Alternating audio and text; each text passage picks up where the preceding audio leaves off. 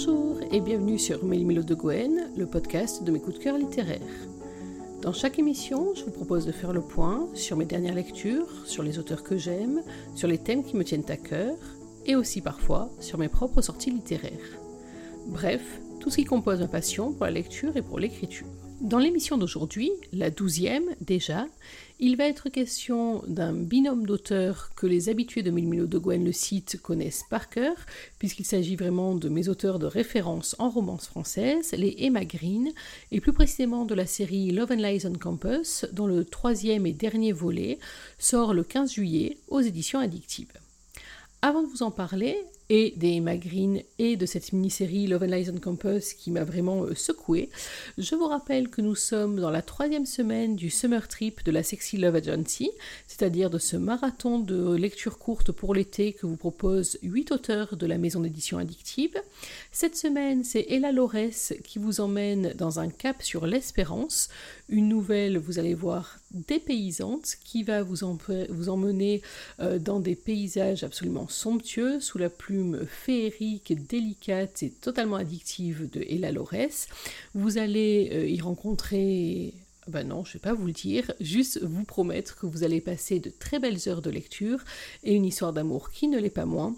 Donc n'hésitez pas, foncez sur la page auteur d'Ella Lores sur Facebook ou sur Instagram et suivez le guide pour télécharger gratuitement et légalement ce petit bijou qui, je l'espère, vous fera passer un très très beau moment estival. Et revenons, nous pour notre part, au Emma Green et à ce Love and Lies on Campus. Alors Emma Green, euh, je l'ai dit tout à l'heure, ceux qui suivent Mélimilo de Gwen le site savent que je suis une Greenie totalement assumée. Euh, j'ai lu tous leurs romans, oui, il ne me manque pas un, qu'il s'agisse des one-shots, qu'il s'agisse des séries pour lesquelles j'ai une passion complète. Et mon histoire d'amour avec les Emma Green remonte de très très loin, puisqu'elles sont les premières auteurs de romances à la française que j'ai découvertes. Au moment où je pensais, du fait de leur nom de plume, qu'elles étaient même anglo-saxonnes, j'ai découvert les Green avec Toi plus moi à l'époque.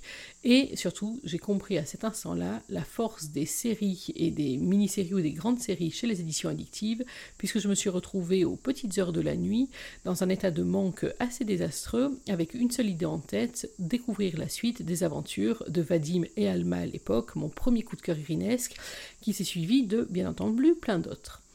Euh, en préparant cette émission, je réfléchissais parce que j'avais eu l'idée un peu folle de vous proposer mon top 5 ou mon top 3. Au début, j'avais dit le top 3.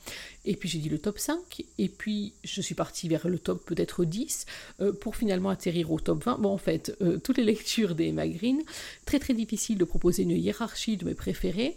J'en ai quand même retenu quelques-uns, alors je suis désolée pour les autres, et vraiment j'ai un pincement au cœur en en laissant quelques-uns de côté. En numéro 1, bien entendu, je vous proposerai de découvrir Toi plus moi. Alors en plus, ce qui est bien, c'est que vu que ce sont des séries qui ont été éditées ensuite en volume intégral, euh, donc c'est plus simple d'en trouver plusieurs. Toi plus moi, euh, ça fait trois volumes différents. Donc comme ça, je triche, hein, c'est mon top 1, voilà. Pourquoi mon top 1 Parce que je l'ai dit tout à l'heure, c'est ma première rencontre avec les Green que Vadim a Vadim. Euh, et que donc c'est, je crois, la référence vers laquelle je me retournerai à peu près systématiquement. Euh, dans mon deuxième top, j'avais choisi la série des jeux. Alors, jeux interdits, jeu imprudent, jeu insolent et une toute dernière fois. Là aussi, vous avez remarqué, je triche. C'est une série euh, qui forme au total quatre volumes euh, où on va rencontrer la Tristan Queen et Liv. Euh, Tristan, ah bah oui, Tristan, comme Vadim, hein, euh, là là. c'est une histoire, alors c'est une histoire de Step Brother, qui fait un peu partie des spécialités des Emma Green. Les Step Brothers, on traduirait ça par frères et sœurs par alliance ou par quasi-frères et sœurs, c'est le terme, je crois, légal. Donc euh, le père de Tristan est marié avec... Non, c'est l'inverse. La mère de Tristan est mariée avec le père de Liv, ils n'ont aucun lien de sang, ils ne se connaissent pas, ils se détestent même cordialement, et puis bien sûr tout bascule. C'est euh, l'une des séries phares, des séries références je crois chez les Emma et c'est vrai que euh, chaque fois qu'on a relancé l'aventure euh, dans les Keys, je suis repartie avec le même enthousiasme.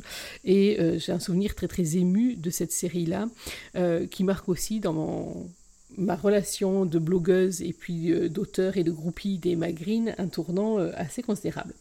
En troisième, je vous proposerai Boy Next éventuellement, quoi éventuellement même sûrement, mais je me arrêterai sur Boy Next. Là aussi, c'est une mini-série qui était sortie en quatre parties. Euh, pourquoi je l'ai choisie? D'une part parce qu'elle nous emmène dans le bush australien, donc on change de décor, c'est un décor qui n'est pas forcément très usité en romance et j'ai beaucoup aimé changer de lieu.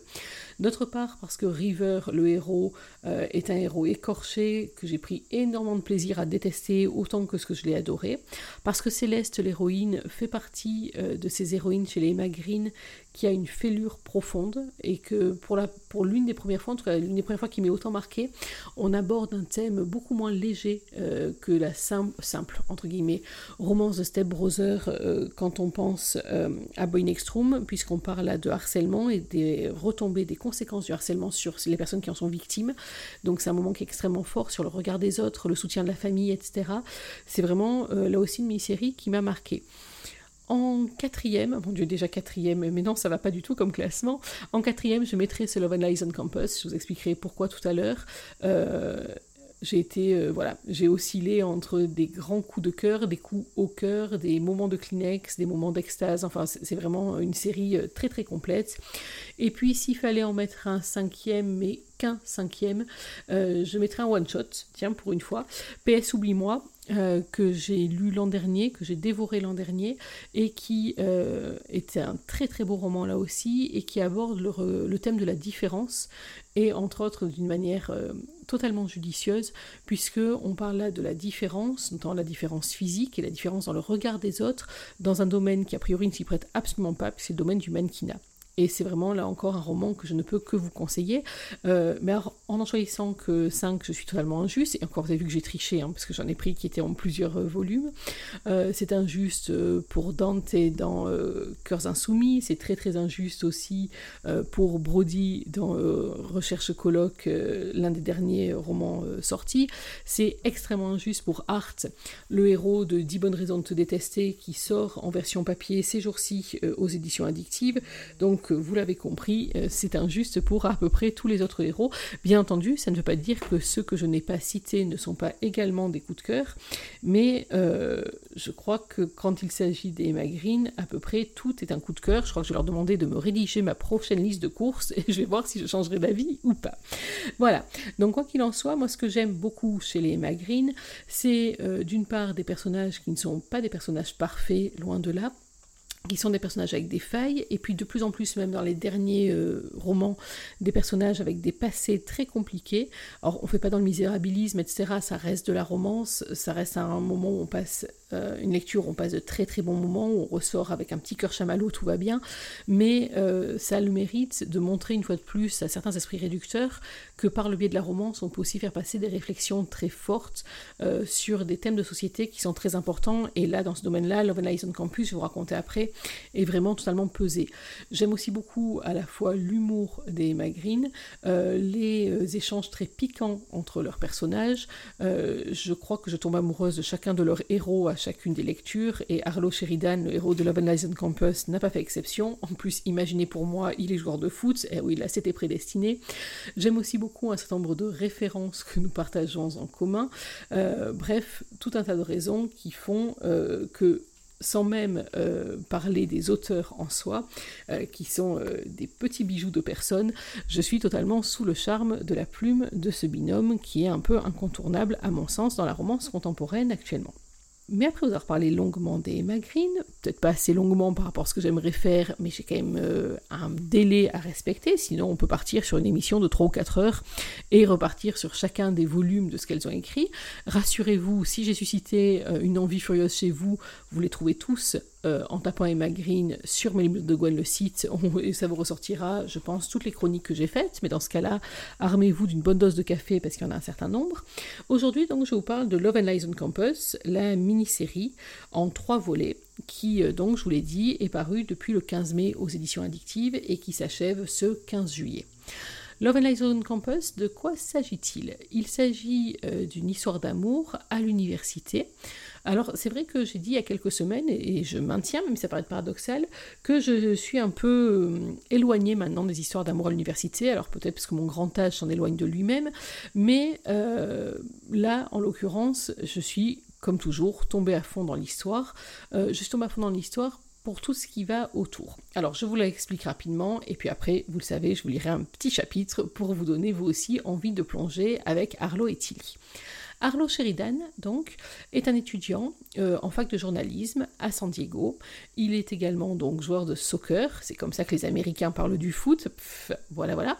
Euh, et il a une meilleure amie, alors une meilleure amie avec une relation euh, extrêmement fusionnelle. C'est absolument pas une relation amoureuse, en tout cas dans son point de vue à lui, il n'y a aucune ambiguïté là-dessus, mais c'est une relation qui est même plus forte qu'une relation fraternelle. Elle est son double, il est son alter ego, et c'est vraiment Arlo et Colline en binôme. On apprend tout au long du roman que pendant leurs jeunes années, Colline a été un soutien absolument indéfectible pour Arlo, qui a grandi dans une famille euh, pas exactement idéale pour euh, se construire, pour gagner en estime de soi et pour avoir une belle image de la vie et de la famille.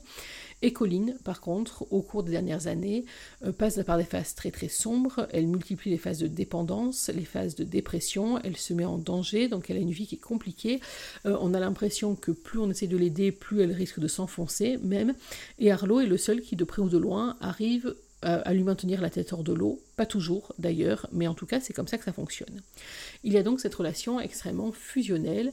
Arlo et et Colline euh, partagent pour cette rentrée en dernière année d'université, vont même partager un appartement en colocation avec euh, d'autres coéquipiers de l'équipe de soccer. Mais voilà que arrive la petite sœur de Colline, Tilly. Alors tout au début du roman, on l'appelle même Baby Tilly. Tilly, 18 ans, et c'est la fille parfaite de la famille Sinclair. C'est une excellente étudiante, elle ne fait pas de vagues, elle essaye toujours de concilier tout le monde, elle essaye au maximum de comprendre et de protéger sa sœur Colline, elle a une relation très proche avec son frère Jonah qui est plus jeune et qui euh, lui vit pratiquement reclus dans la maison familiale. On va comprendre pourquoi là aussi au fur et à mesure de l'histoire. Elle donne toujours toute satisfaction à ses parents, donc c'est vraiment Baby Tilly, la parfaite Tilly, mais Tilly cache un secret un peu inavouable. Depuis toujours, elle a un gros coup de cœur pour Arlo. Sauf qu'Arlo ne la voit pas, ne l'a jamais vue, la, il la connaît, etc. Mais pour lui, c'est vraiment à la fois l'intouchable, la sœur de Colline, c'est en même temps Baby Tilly, donc il la voit toujours comme une petite fille, et également les parents euh, Sinclair, donc les parents de Colline et Tilly, lui ont confié une mission un peu de protecteur par rapport à leurs deux filles, par rapport à la faiblesse de Colline et par rapport à la vulnérabilité de Tilly arrivant à l'université. Donc autant dire que pour Arlo, on est à deux milieux de penser à Tilly en des termes amoureux, ou du moins dans des termes autrement autres que fraternels, sauf que Tilly arrive en première année d'université pour étudier l'architecture, et que là Arlo doit bien ouvrir les yeux, ce n'est plus Baby Tilly qui l'a face à lui, mais c'est une jeune femme magnifique, euh, qui ne le sait pas d'ailleurs à quel point elle est superbe et à quel point elle est désirable, et il va bien être obligé d'ouvrir les yeux, si Baby Tilly n'a Dieu que pour lui, bah, lui aussi il a beaucoup de mal à détourner son regard. Sauf que se pose un certain nombre de questions. Alors, le fait qu'Arlo ne veuille absolument pas s'attacher, et on va comprendre pourquoi au fur et à mesure. Euh, le lien donc très très fort. Et alors ce que j'ai trouvé très intéressant dans cette mini-série, c'est que euh, les Green ont une espèce de spécialité sur les Step Brothers avec une capacité formidable à se réinventer à chaque fois qu'elles reviennent dans ce type d'histoire. Là, il n'y a pas du tout du tout de notion euh, de fraternité, même de famille recomposée. Hein. On est juste dans un interdit qui est même encore plus fort. C'est-à-dire que dans l'histoire de Step Brothers, l'interdit c'est un interdit social. Même si sanguinement ils n'ont aucun lien, sur le plan social, ils sont entre guillemets frères et sœurs, et donc c'est ça qui coince. Là, il n'y a vraiment pas cette difficulté là-dessus, mais c'est encore pire que ça, je crois, et c'est là où j'ai dit euh, dans la chronique du premier volume qu'on était sur une espèce deal perdant-perdant, parce que euh, Colline est tellement fragile, elle est tellement attachée à Arlo, et Arlo et Tilly veulent tellement la préserver de tout et surtout éviter qu'elle ne replonge euh, dans ses, côtés sombres que c'est ça l'interdit en fait. Et ça l'interdit le plus puissant. C'est s'ils cèdent l'un et l'autre à cette passion irrépressible qui les unit, euh, ils risquent juste, entre guillemets, de faire plonger euh, Colline et même éventuellement de la perdre. Donc il y a cette dimension dramatique très importante et qui est exploitée tout au long du roman, euh, et un roman en plus qui, euh, à la différence des autres romans d'Emma Green, va pencher vers un aspect beaucoup plus dramatique au fur et à mesure, et je ne vous cache pas que parmi les munitions que je vous conseille d'avoir près de vous pour cette lecture, le paquet de Kleenex n'est pas de trop, parce qu'il va être utilisé un bon nombre de fois. Vous le savez, sur euh, Mélimelo de Gwen, le podcast, j'ai l'habitude de vous lire un extrait euh, du roman.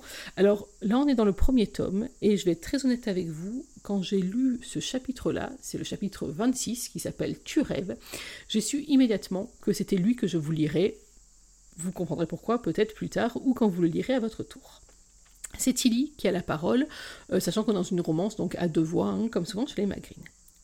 Je descends au salon environ une demi-heure plus tard, le cœur battant, après avoir retrouvé ma chambre de gamine verre d'eau et m'être changé pardon, de la tête aux pieds. Colline, Arlo et mon père sont affalés dans le canapé familial, leur visage rivé sur l'écran de la télé qui retransmet un match de la NFL. Une bière à la main, un corgi ventru affalé sur les genoux, l'invité pose soudain ses yeux verts sur moi. Je me liquéfie à l'intérieur, mais lui me sourit à peine, fait comme si de rien n'était et se détourne déjà. Je plante mes ongles dans mes cuisses à travers mon short beige pour me retenir de pleurer.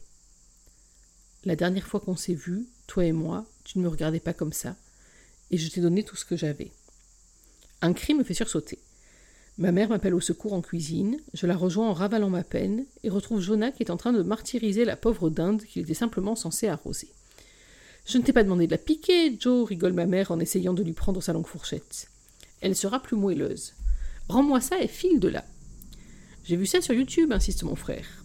Va regarder le match avec les autres et laisse-moi m'occuper de cette dinde. Tilly, sors-le de cette cuisine, je t'en prie. Je passe mon bras autour de ses épaules maigrichonnes et l'embarque de force. Je suis la seule dans cette fratrie à avoir des formes et à ne pas rentrer dans l'UXS. Ça a au moins un avantage, pouvoir maîtriser physiquement mes victimes. C'est pas juste, elle a pris du muscle et du cul. Si tu me fous la honte devant Arlo, je te tue, grognai-je à son oreille. Et je vois passer une lueur de joie dans son regard. Petit con. Juste avant le dîner, je sors le chien dans le jardin de derrière et découvre Colline et Arlo, assis sur le rebord de la piscine, leurs jambes plongées dans l'eau, en grande discussion. J'essaye de ne pas penser à la dernière fois que j'ai vu tant de peau nue chez lui. Je tends l'oreille et crois comprendre qu'il parle de Lorraine et Hector. J'hésite un instant à disparaître, mais compte jusqu'à quatre, puis reprends à zéro pour aller jusqu'à neuf, mes deux chiffres fétiches censés me donner du courage, et je me décide à les rejoindre. Ce débardeur noir est plutôt sexy, commente ma sœur en voyant arriver. Tu ne me l'aurais pas piqué par hasard? Je fais non de la tête en évitant le regard d'Arlo. Mais je tends la main vers la bouteille de bière qu'il tient, et il ne me la donne pas. Tu rêves, lâche-t-il seulement. Nos yeux se rencontrent enfin, se percutent plus précisément.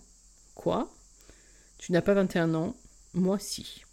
Je le fusille du regard, et malgré la gêne entre nous, ça semble presque l'amuser. Son regard vert, ses cheveux châtains presque bouclés, ses grains de beauté impossibles à ignorer, son petit sourire aussi insolent qu'irrésistible, pourquoi faut-il qu'il soit si attirant, si renversant? Je sais ce que tu as fait il y a quelques jours, Till. La voix de ma sœur a fendu l'air, et mon cœur s'est arrêté de battre. Des images de lui et moi me reviennent. Sa bouche sur ma peau, sa langue en moi, ses mains partout, la dureté et la chaleur de son sexe, mon cri de jouissance dans l'intimité de la chambre 15. Tu. Quoi? Je ne sais pas de quoi tu. Ta nuit de débauche, grogne Colline. Pardon? Je jette un regard implorant à Arlo, persuadé que c'en est fini pour nous et notre secret. Mes muscles se tétanisent et mes larmes montent, comme une vague. Toi, Christane, Freya et compagnie à l'Eureka, précise-t-il à voix basse. Ne sors plus avec mes copines, m'ordonne la brune en caressant son dernier tatouage. Une lune noire logée dans son cou. Je vois flou, mais je respire, à nouveau. Ne bois plus comme tu l'as fait, ne touche jamais à la drogue, ne, couche pas avec n'importe qui juste parce que tu crois en avoir envie. Si tu le fais, je te botte le cul, c'est compris? J'acquiesce, la bouche entr'ouverte qui cherche de l'air malgré la moiteur de novembre. Ma sœur ne sait pas, pour Arlo et moi, notre corps à corps, notre trahison. Je devrais être soulagée, mais c'est un sentiment de déception qui m'envahit tout à coup. Pendant un instant, j'ai presque cru qu'il lui avait tout avoué, en espérant nous donner une chance. J'avais tout faux. En appui sur ses bras musclés étendus derrière lui, il fixe ses pieds nus qui forment des ronds dans l'eau, en hochant la tête et en lui donnant raison. Je me sens soudain terriblement petite face à eux. Je dis ça parce que je t'aime, Till, et parce que la moitié des mecs de notre fac te veulent dans leur lit. N'importe quoi, soufflai-je gêné. Elle a raison, lâche la voix grave de son double. Ce son résonne en moi, sous mon crâne, dans mon cœur, entre mes cuisses, cette foutue voix qui me trouble quoi qu'elle dise.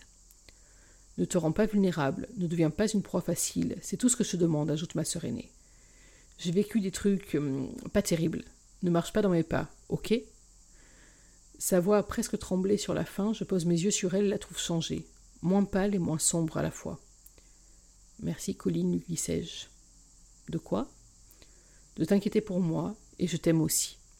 C'est sincère, ma sœur se marre un peu, quitte la piscine, fait quelques pas vers moi, et sans que je m'y attende, me prend dans ses bras.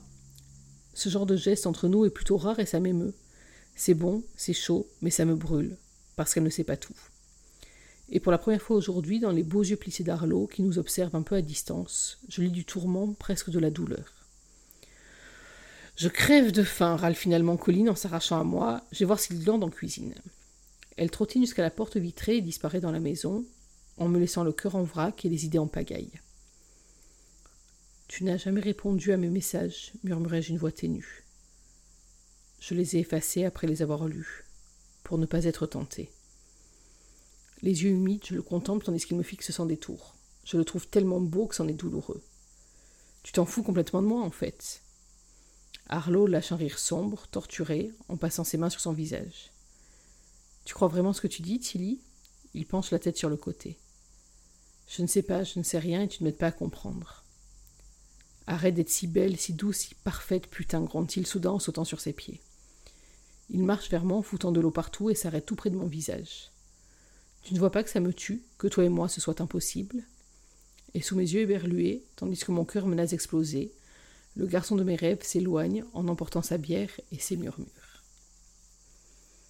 Voilà donc pour la lecture de ce chapitre, euh, que j'aime toujours autant à relire en fait, euh, et qui, à mon sens, c'est pour ça que je l'ai choisi, donne bien le ton de cette histoire, notamment dans le premier tome. Euh, on voit bien la relation fusionnelle entre les deux. On voit, je vous l'ai indiqué tout à l'heure, cette espèce de protection un peu bourrue à l'encontre de Tilly. Et on voit aussi tout ce lien ténu entre Arlo et Tilly, à la fois ténu et en même temps tellement fort qu'il va tout bousculer et bouleverser sur son passage.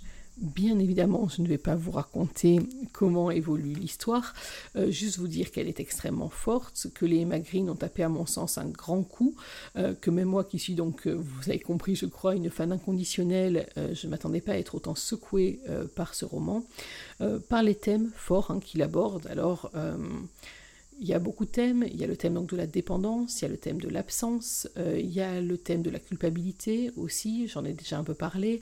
Euh, il y a également d'autres thèmes dont je n'ai pas parlé, le thème de l'adoption notamment, le thème du rapport aux parents, à la parentalité, que ce soit une parentalité naturelle ou une parentalité euh, adoptée, des liens que ça crée, des responsabilités que ça engendre et des blessures que ça peut provoquer. est-ce qu'on est parent par le sang? Est-ce qu'on est parent par les liens qui se créent? Est-ce que des parents de sang se comportent toujours comme il devrait, etc. Euh, enfin, vous verrez quand vous aurez euh, rencontré tous les personnages, je pense que vous comprendrez ce que je veux dire par là. Mais c'est vrai que ce thème de la parentalité, je l'ai trouvé très bien développé là-dessus, avec les oppositions entre différents euh, groupes parentaux. Est-ce qu'être parent, c'est aussi laisser ses enfants prendre leur choix ou essayer, quel qu'en soit le prix, de décider à leur place? Et là-dessus, les parents de Tilly et Colline m'ont vraiment perturbé à un moment clé de l'histoire par les prises de position qu'ils ont, qui sont des qui ne sont absolument pas prises par méchanceté, euh, plus par euh, peur, par terreur même de l'avenir. J'ai été très touchée euh, par ces thèmes forts qui sont évoqués. Il y a aussi un certain nombre de thèmes. Alors là, je suis désolée, je ne vais pas vous les raconter parce que sinon je vais trop trop rentrer dans l'histoire. Mais j'ai trouvé que ce roman était vraiment un roman euh, où chaque fois qu'on tournait une page, qu'on abordait un chapitre, qu'il y avait un nouveau rebondissement, on allait un peu plus loin encore dans des thèmes de société, dans des réflexions de société. Et je trouvais en tout cas que c'était une mini-série qui est extrêmement réussie. Le format de la mini-série, justement, alors je sais que ça engendre des désaccords entre lectrices. Certaines attendent d'avoir les trois tomes en main pour tout lire. Moi, c'est l'inverse. J'adore cette espèce de frustration qu'on a à la fin de la dernière page, même si je ne vous le cache pas, souvent je lis ça relativement tard le soir, et j'ai alors une furieuse envie de prendre mon téléphone et de balancer quelques mots bien sentis au Emma Green, qui heureusement ne m'ont jamais donné leur numéro, c'est une vraie protection pour elles, mais euh, un message enregistré, ma foi, c'est si vite arrivé. Euh, c'est un peu masochiste, c'est que j'adore cette espèce de frustration de savoir que j'en ai fini, que j'ai quelques semaines à attendre, j'adore ça parce qu'il y a à chaque fois un sens du suspense dans ces cliffhangers qui fait que je reste euh, en apnée quelques instants, parce que ça permet à mon cerveau de se défouler pendant euh, les 3 ou 4 semaines avant le tome suivant pour échafauder tout un tas d'hypothèses qui bien souvent ne se vérifient pas. J'adore aussi dans ce roman le fait que... alors comment formuler ça sans en dire trop? Le fait que les Green n'aient pas cédé à la facilité euh, qu'elles auraient pu choisir et qu'elles aient eu euh, le cran d'en faire un roman euh, différent. J'ai vraiment trouvé ça extrêmement réussi, extrêmement courageux et en tout cas ça a fonctionné parfaitement dans mon cas. Ça a fonctionné parce que euh, j'ai une affinité avec l'écriture d'Emma Green et avec les histoires qu'elle propose, et puis ça a fonctionné justement pour ce qui change par rapport à d'habitude. Moi, pour moi, c'est vraiment un essai qui est totalement euh, réussi. Euh, mes cordes sensibles ont vibré un nombre de fois incalculable pour plein de raisons. D'ailleurs, incalculable, j'ai beaucoup aimé les rapprochements entre Jay et Arlo. Euh, vous découvrirez qui est Jay. C'est un personnage que j'ai beaucoup aimé connaître. J'aimerais même d'ailleurs en savoir un petit peu plus sur lui. Enfin, je dis ça, j'ai rien, hein, vous imaginez bien, mais voilà. Les personnages, d'ailleurs, sont une fois de plus une grande force chez les Emma Green. le personnage de Martha, entre autres. Alors, je l'ai dit en fait au tout début dans la chronique du premier volet si je ne dis pas de bêtises, que j'avais un coup de cœur pour cette fille euh, très très atypique et que j'attendais vraiment de voir ce qu'on allait en faire, et eh bien tout ce que je peux vous dire, c'est que je suis pas déçue du sort qu'elle a, mais là aussi, euh, il y, a des pistes. Idem pour Jonah, Jonah donc le frère de Colin et Tilly. Euh, qui a une histoire à part entière. Donc, euh, je ne sais pas du tout si c'est volontaire, si c'est pour nous préparer euh, des petites surprises pour la suite, mais j'ai trouvé que dans la galerie de personnages de ce roman, il y avait tellement euh, de pistes possibles, de personnages possibles et d'histoires qui en tout cas m'ont germé dans mon cerveau à une vitesse supersonique que j'ai trouvé vraiment une fois de plus qu'on est avec un roman d'une grande réussite qui reprend à la fois les éléments des Green, avec des personnages donc piquants, des échanges euh, assez euh, hilarants par moments, ou en tout cas euh, des échanges très piquants entre les personnages principaux, une sensualité très maîtrisé. Et alors notamment, moi j'aime beaucoup euh, lorsque les Emma Green parlent euh, de jeunes filles et parlent des premières fois. Je trouve qu'il y a un aspect, elles sont quelques-unes comme ça. J'ai fait le même compliment par rapport à Magmori il y a quelques semaines, mais euh, chaque fois, je trouve qu'il y a une vraie sensibilité là-dessus et en tout cas quelque chose que je trouve parfaitement maîtrisé. C'est vrai que moi j'écris plus sur des adultes un peu plus âgés ou en tout cas un peu plus avancés dans leur vie sentimentale et je suis toujours très admirative de cette façon de faire. Donc là, ça ne fait pas exception. J'ai beaucoup aimé aussi euh, donc les rebondissements très très bien maîtrisés, euh, les idées qui ont été développées, les thèmes abordés. Bref, j'arrête de faire euh, autant de compliments, mais en tout cas, vous l'avez compris, pour moi, c'est vraiment parmi les romans des Green un roman qui compte et que certainement je relirai dans pas longtemps, d'ailleurs, je pense, mais en tout cas qui sera dans ma bibliothèque dès qu'il sera sorti en version papier qui j'espère sera dédicacé à l'occasion d'un prochain salon ou d'une prochaine rencontre, parce que si vous avez l'occasion de rencontrer, dès que la situation sanitaire le permettra, les Emma Green dans des dédicaces ou euh, dans des salons, moi j'ai le souvenir du Festival du roman féminin l'an dernier, où euh, lors d'une conférence sur l'écriture à quatre mains, j'ai pu me dispenser d'une semaine entière d'abdominaux tellement on a ri euh, avec donc les deux auteurs qui sont totalement pétillantes et avec une symbiose juste remarquable. Donc euh, si vous avez l'occasion, n'hésitez pas à les rencontrer dans les différents salons euh, où elles sont. Elles sont en plus totalement adorables. J'arrête parce que là ça fait vraiment groupie sur le retour, je, m'écoute et c'est absolument terrible. En tout cas, n'hésitez pas, foncez sur ce Love and Eyes on Campus, la série est maintenant complète. N'oubliez pas qu'il y a aussi d'autres titres hein, des Green, notamment je vous disais 10 euh, bonnes raisons de te détester, qui là aussi est un petit bijou euh, qui vient de sortir en édition papier. Et, euh, eh bien racontez-moi, n'hésitez pas ce que vous en avez pensé. Merci encore pour tous les petits messages que vous m'envoyez euh, sur les réseaux sociaux, etc.